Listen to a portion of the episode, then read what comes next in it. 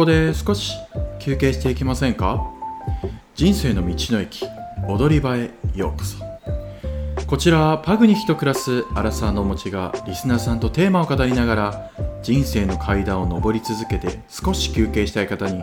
落ち着いて小休憩できるようなそんな番組プログラムとなっておりますので、どうぞ休んでいってくださいね。こんにちは、パーソナリティのおもちです。いやー、まだまだ残暑が続いてますね。残暑っていうのか、もうなんかニュースで見たんだよな。東京都内8月全部が真夏日が史上初みたいな。いやー、ほんと暑い。もうやっとね、最近朝 5,6 時はね涼しいんですよね。 5,6 時まあね、散歩、ワンちゃんの散歩、わらびとよもぎの散歩に行くんで 5,6 時に暑いからね散歩行ってるんですけど、若干ね 5,6 時は涼しいです。あと夜もね結構日が落ちたら涼しくなり始めたかなって感じなんで、そろそろね秋がもうちょっとね来るといいな。まあ別に夏は好きですけどね、ちょっとね暑すぎるんで涼しくなってくれるとね、わらびとよもぎもね散歩しやすくなるかなと思いますですね。あと皆さん見ましたか？ワールドカップバスケパリ五輪決定しましたね。おめでとうございます。いやー、すごかった。もう全部、見ました。ほんと感動しましたね。もう2試合、どこだっけ？フィンランドとどこでしたっけ？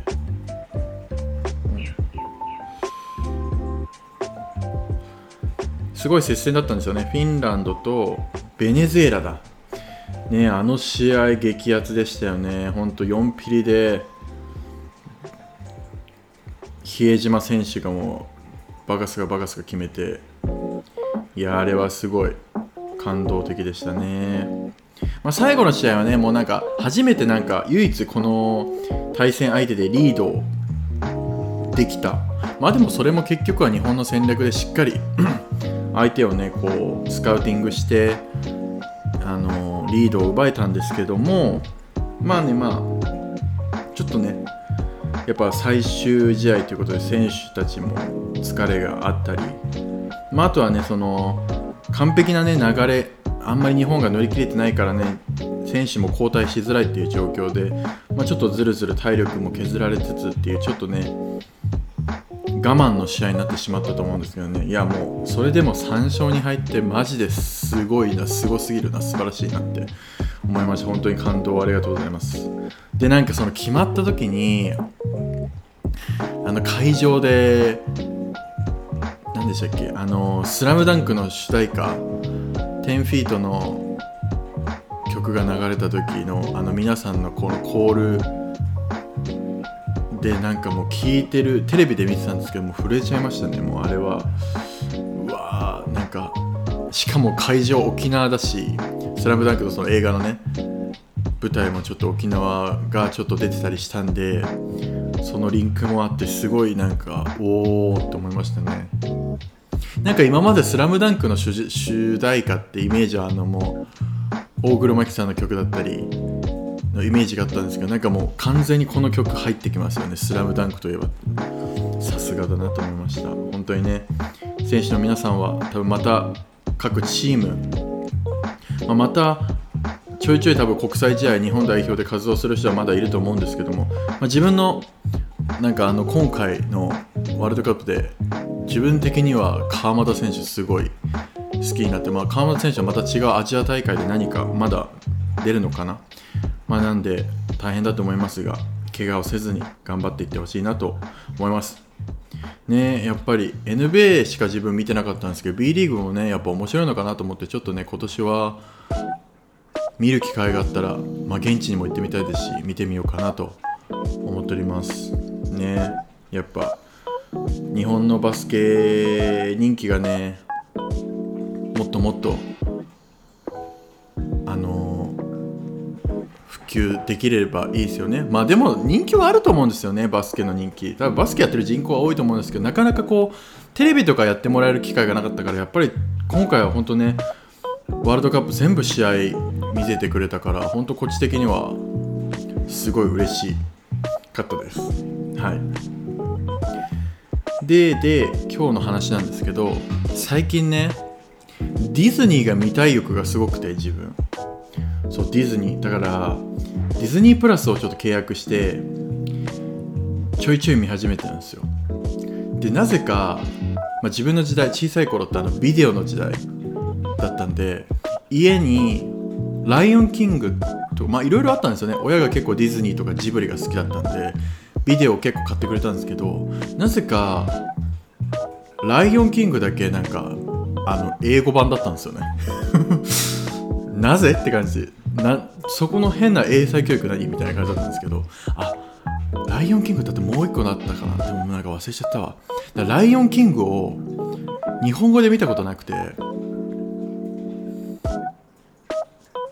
だからこう発音がなんかちょいちょいいいんですよね。なんかシンバじゃなくてセンバみたいな感じで、もうそれセンバって覚えてたから、もうなんか日本語版をね改めて聞いた時、こんな感じなんだってか、スカート何でしたっけ、ムスカじゃなくてムスカはジブリだ、忘れちゃったわ。とりあえずシンバのお父さんとスカは兄弟みたいな感じだったんですよね。そう、それもね初めて知って、おおと思って、そのままねワンツースリーって見てたんですよ。で自分の中でディズニー何が好きなんだろうってちょっと考えて、わーでもなトップなんとか決めらんねえな。自分の中でパッと思いつくのはまずベイマックスですね。ベイマックスのあれはなんかディズニーなんだけどディズニーっぽくないというか、人間のこの心のなんかストーリーというか、どれもそうなんですけど、こうちょっとありえそうな、こうファンタジーでもあるけどちょっとリアリティもある、この兄弟の絆というか、そこでね俺の大好きなアーティスト AI さんのストーリーが流れて、もう号泣ですよね。ベイマックスは好きで、あとはリメンバーミーもすごい好きなんですよね。リメンバーミー見た時に本当にもうやべえ、お盆ってちゃんと帰んなきゃダメなんだなと思いましたね。やっぱり、お盆ってやっぱりそういう風にこう、見た人ならわかると思うんですけど、やっぱねおばあちゃんたちおじいちゃんたちがこうお墓にね挨拶しに行って、その時にねこう戻ってきてくれるんだっていう風に、なんか映画を見て思って、見に来てくれてるんだな、 より近くでね見に来てくれてる時期なんだなって思ったら、なんかすげえお墓周りもねちゃんと自分たちしなきゃなって思わせられた、そんなね映画でしたね。リメンバーミーすごい良かったな。あとは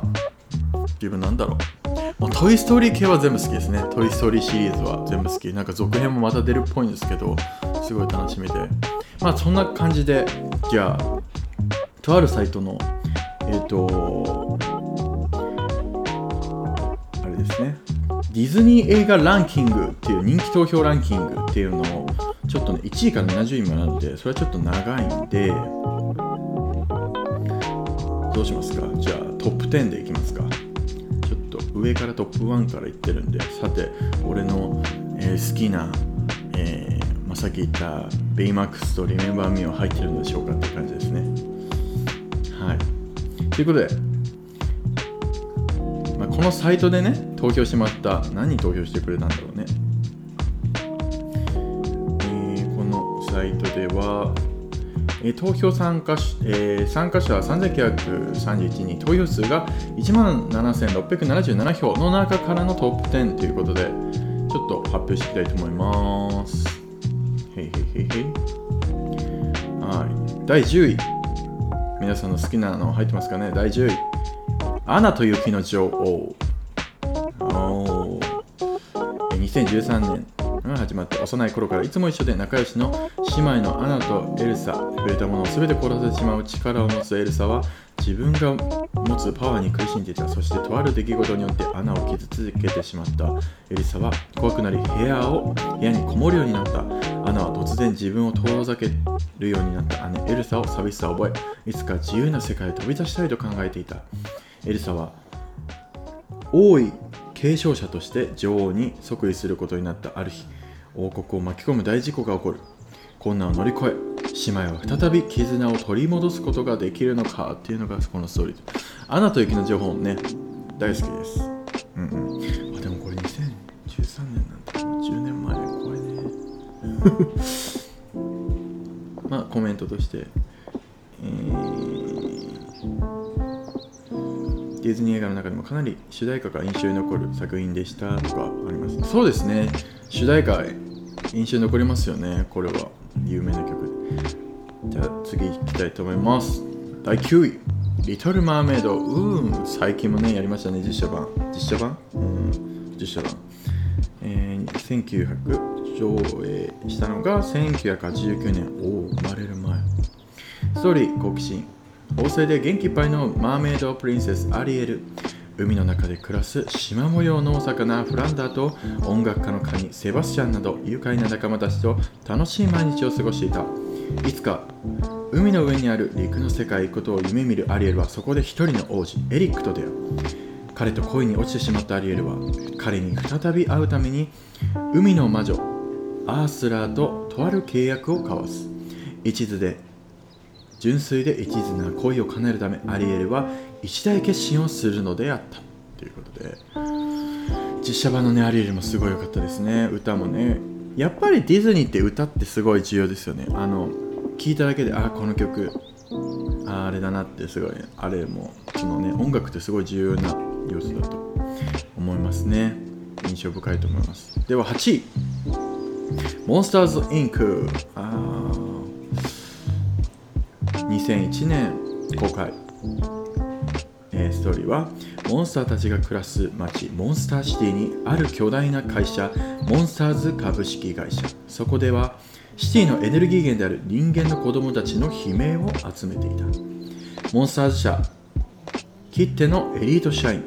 サリーは悲鳴獲得ポイント1位として全社員の憧れの存在だ。彼は仕事のパートナー兼親友のマイクと見事なコンビネーションで日々のたくさんのエネルギーを集めていた。厳しい訓練の成果と強烈なルックスを生かして一仕事を終えたある日、モンスターシティ最大の事件が起こった。サリーとマイクは無事にピンチを乗り越えられるのかっていうのがストーリーですね。モンスターたち大活躍。モンスターズインクはマイクとサリーが大活躍するディズニーアニメーションです。だって、まあでもね、そこにね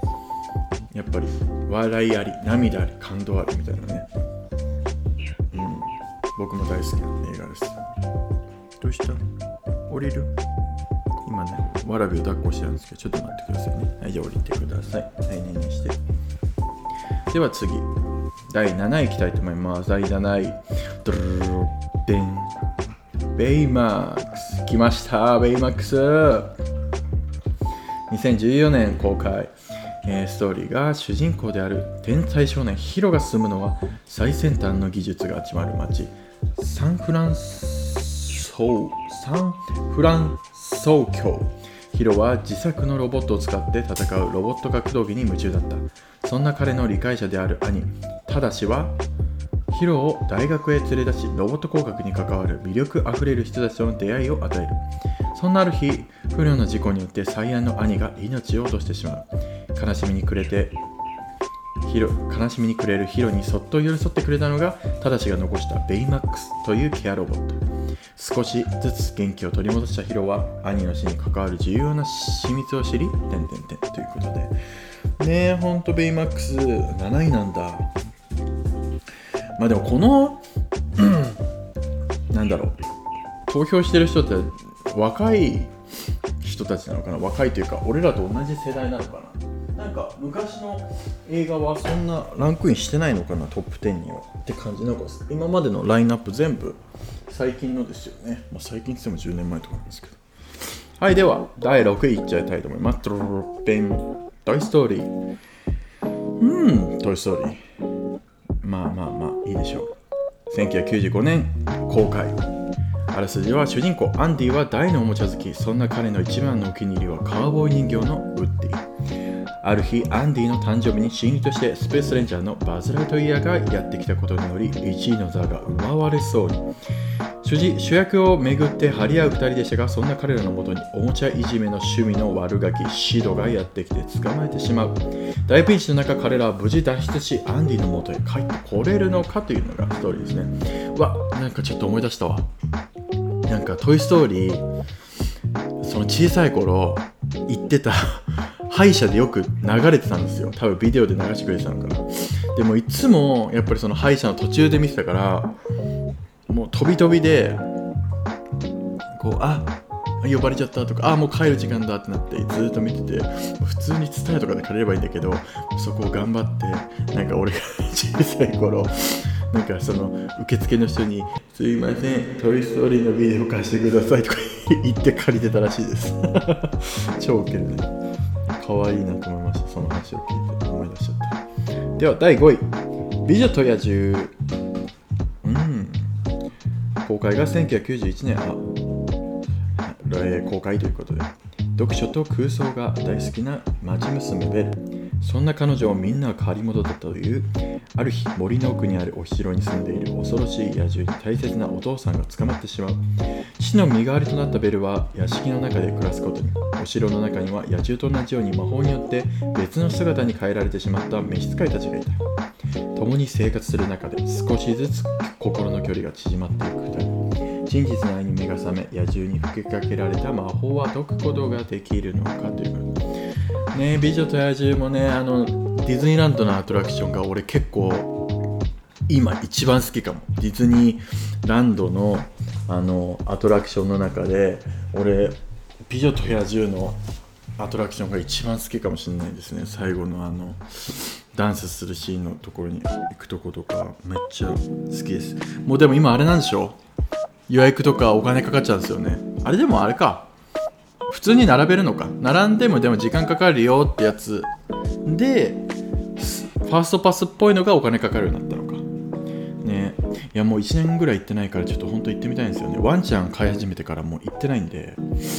いやぜひね、タイミングを見つけていきたいなと思います。第4位、ズートピア。ズートピアなんだ。あらすじ、ズートピア、それは動物たちが築いた高度な文明社会がある世界。そんな大都会ズートピアにやってきた立派な警察官に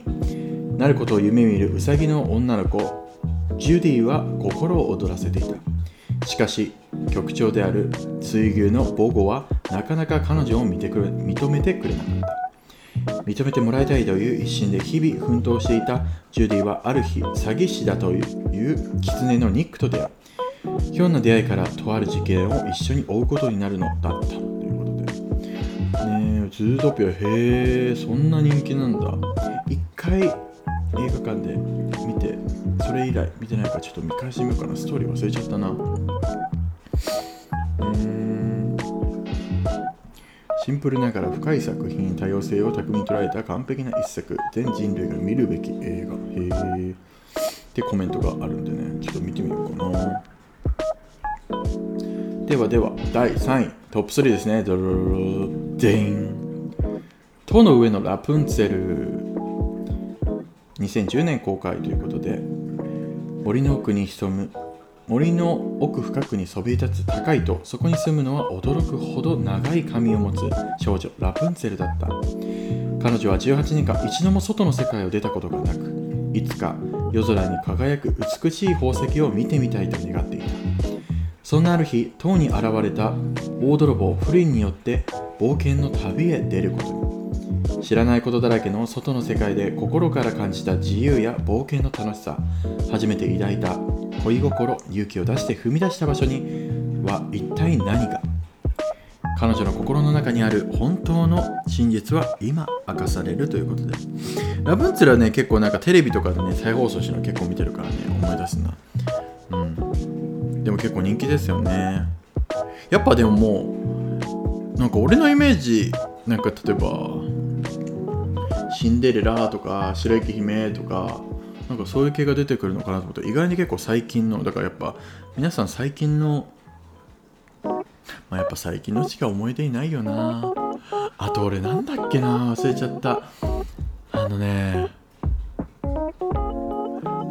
なんだっけな、なんかネズミの冒険するやつ、なんだっけな、思い出せないな。ネズミの冒険するやつってなんかなかったでしたっけ。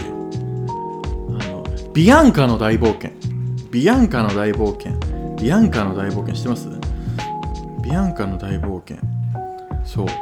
が超好きだったんですけど、なんかね、でもビアンカの大冒険ってシリーズしてんのかな、シリーズ化されてんのかな。なんか俺が見たのはなんか